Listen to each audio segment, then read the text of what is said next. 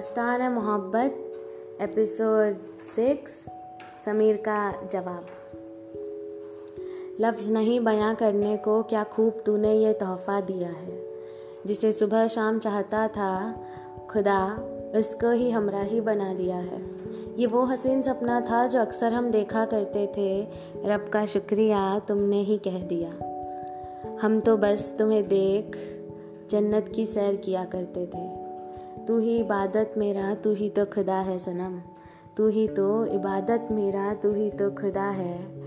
तू ही तो इश्क तुझसे ही राबता है। कब से बयां करना चाहा था मैंने, हिम्मत ना हुई इतनी कभी तुझे खोने से, डर रहा था मैं। कहाँ पता था तेरे दिल का हाल, जाने कब से तेरा दिल भी कैद था इस इश्क के हवालात में।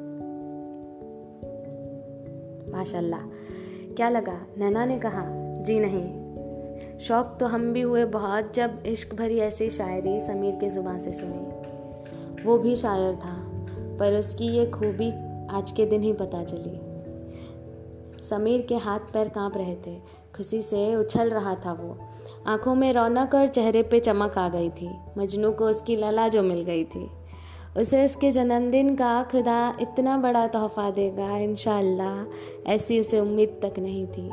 वो बार बार एक ही बात दोहरा रहा था कि, नैना, तुम मिल गई, अब मौत भी आ जाए तो कोई गम नहीं।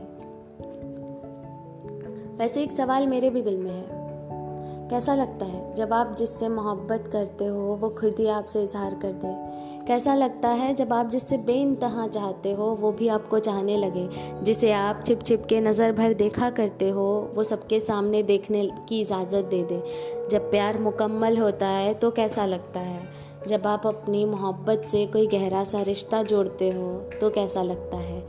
जिसके पीछे आप दीवाने हो, जिसे आप खोने से डरते हो, जिसके लिए ज़मीन आसमान एक कर सकते हो, जब आपको पता चले कि वो भी आपके लिए कुछ ऐसा ही फील करता है तो कैसा लगता है?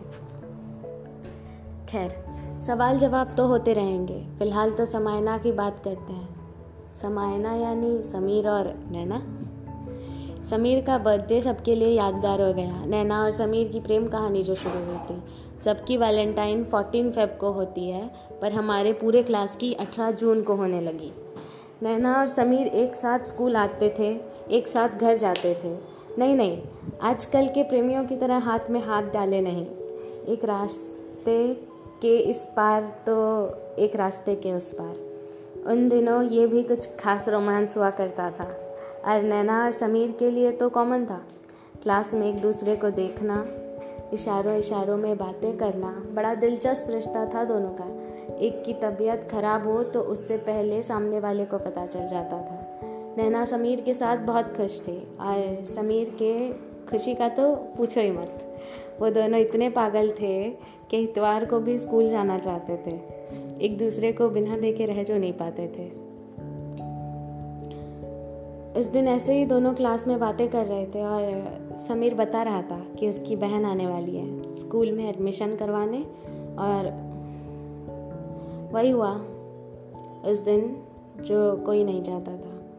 समीर और नैना को बात करते हुए सुमन ने देख लिया और दौड़ती हुई वहाँ से चली गई उसके पापा के पास। समीर भी उसके पीछे भागा पर देर हो चुकी थी। हाय मैं एक बिना माशिक और आप सुन रहे हैं दास्तान मोहब्बत। इसका अगला पार्ट सुनिए अगले सैटरडे क्योंकि कहानी अभी दिलचस्प होने वाली है।